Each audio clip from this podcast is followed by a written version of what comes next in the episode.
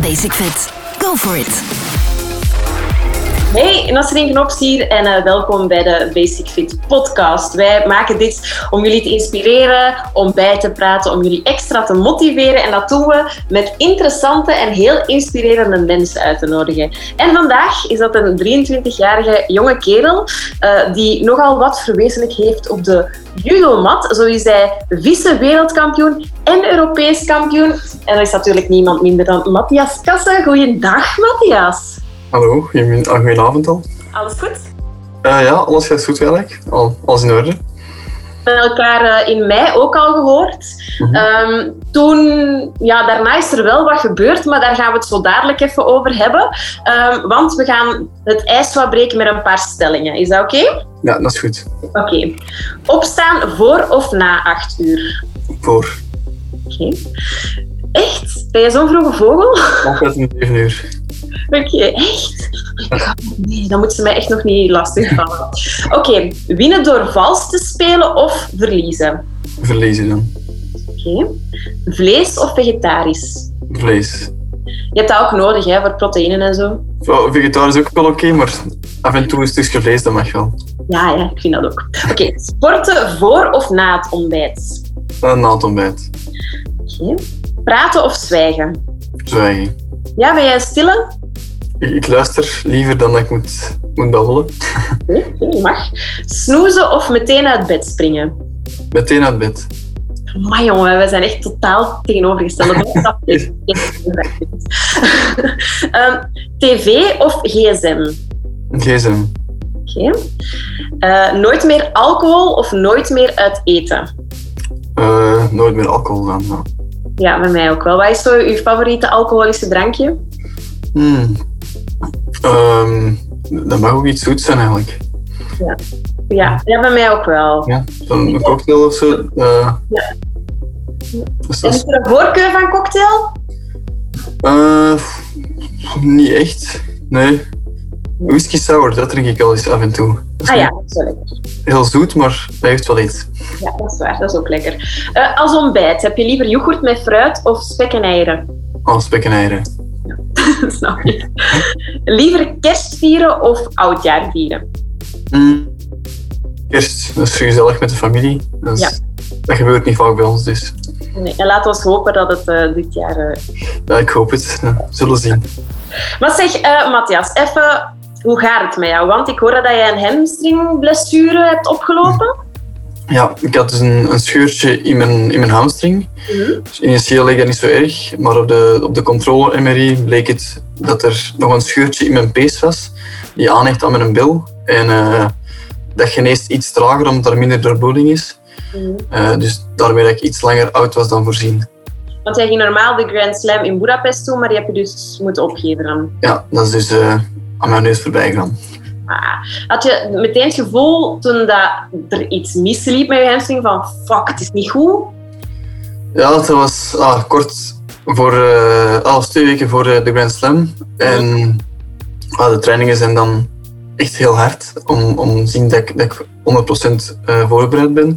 Mm-hmm. En toen dat ik het voelde, ah, ik voelde echt wel iets knakken. Dus ik dacht wel dat het iets serieus was. Daar word je niet zo happy van, inderdaad. Nee, dat kan ik mij inbeelden, want ja, wat heb je dan moeten doen? Hoe gaat die revalidatieperiode in zijn werk? Of moet je dan um, Eerst en vooral moeten we weten wat dat juist is. Dus uh, ik heb zo snel mogelijk een echo geregeld, samen met de kine dan. Um, echo doen en dan pas kunnen we beginnen met de revalidatie, want dan weten we wat dat is. Uh, toen bleek het enkel die, die, die scheur in de hamstring te zijn. Dat was ijs liggen. Uh, Kine heeft wel mobiliteit gedaan. Uh, mijn benen losgemaakt, alle spieren daar rond, dat die hamstring echt goed kan genezen. Uh, initieel ging het ook heel goed, maar het bleef nog een beetje, beetje pijn bij, bepaalde oefeningen. En dan hebben we een controle, een MRI gedaan. En toen bleek dat die, die pees ook wat ingescheurd was. En uh, dan moeten we een beetje de revalidatie aanpassen. Hebben we terug wat, wat minder judo gedaan en wat meer uh, kine. Ja.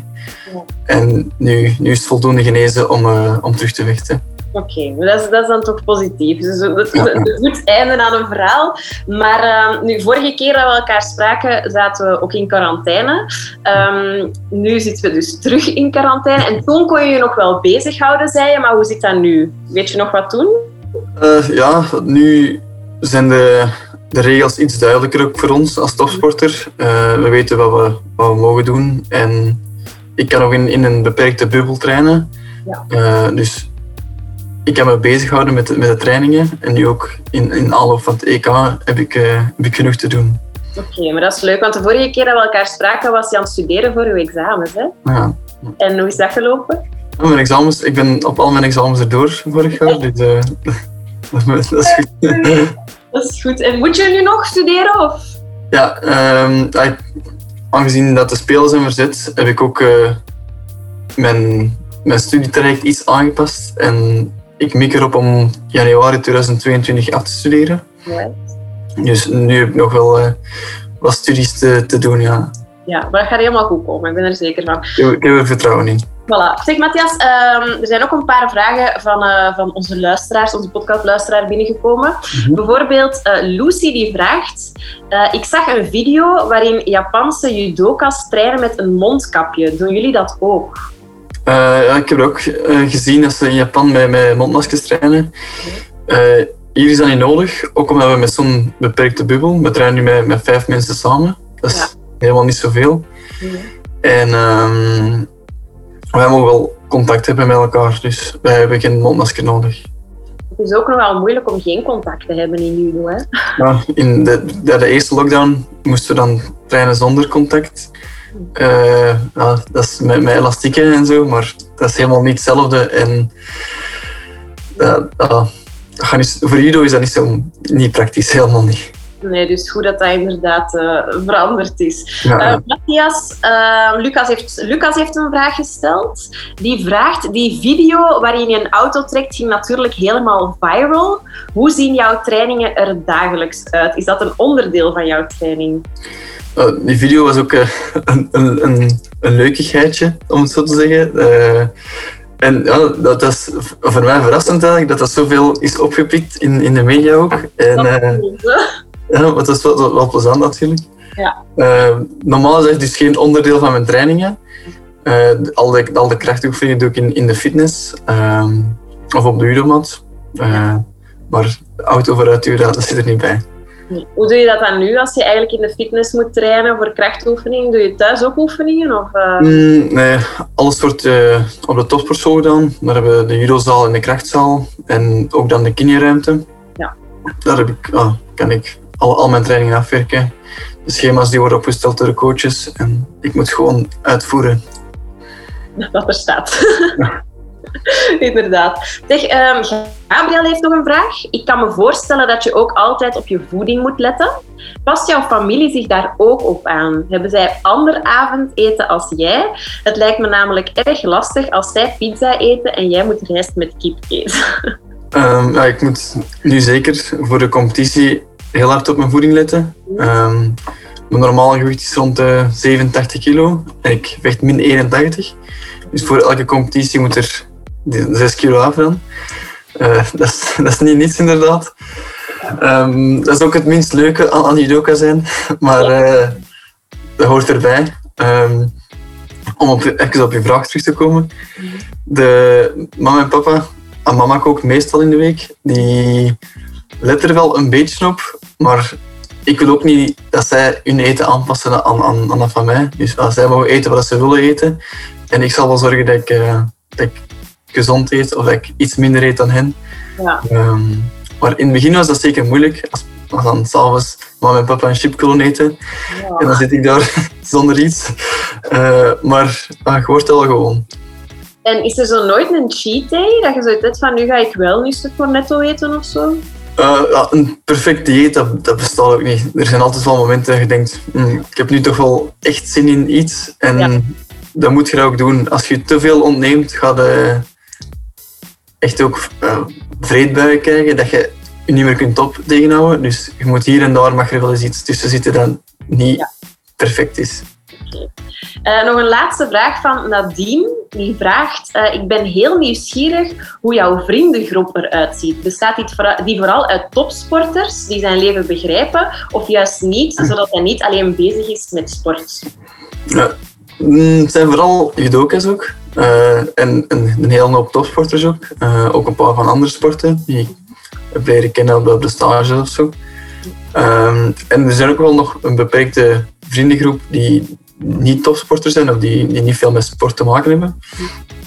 Um, maar die zie ik natuurlijk veel minder, omdat ik, omdat ik veel met, met judo bezig ben en, en vaak in het buitenland zit, als er geen corona is natuurlijk. Um, ik vind vooral het, het evenwicht leuk. Uh, met de ene babbelt je voornamelijk over sport, over judo. En soms is, hebben we daar ook wat genoeg van. En dan is het leuk om met iemand anders over iets anders te praten. En dat, dat kan over alles gaan dan Ja, dus dat, dat snap ik volledig. Uh, Matthias, wat mag ik jou nog wensen? Ja, nu is een, een, goede gezondheid wel toepasselijk. Uh, en ik hoop ook dat, dat zoveel mogelijk mensen gezond blijven. Um, en ja, ik denk dat dat het belangrijkste is voor, voor nu. Oké, bij deze dan. En misschien heb jij nog wat motiverende woorden voor onze basic fitters die nu thuis moeten trainen? Want het is heel lastig om thuis te trainen, maar ik denk, voor mij is in ieder geval het belangrijkste dat ik structuur heb. Ook structuur in mijn trainingen. Op voorhand plannen wanneer dat je iets gaat doen. En dan gaat er ook veel gemotiveerder zijn en ga er klaar voor zijn om, dat te, eigenlijk, om mijn training effectief af te werken. Alright, dat is duidelijk. Dankjewel Matthias dat ik jou even mocht spreken en uh, succes, hè. toi toi toi, ook met examens en zo. Ja, dankjewel. Graag gedaan. Tada! Yo.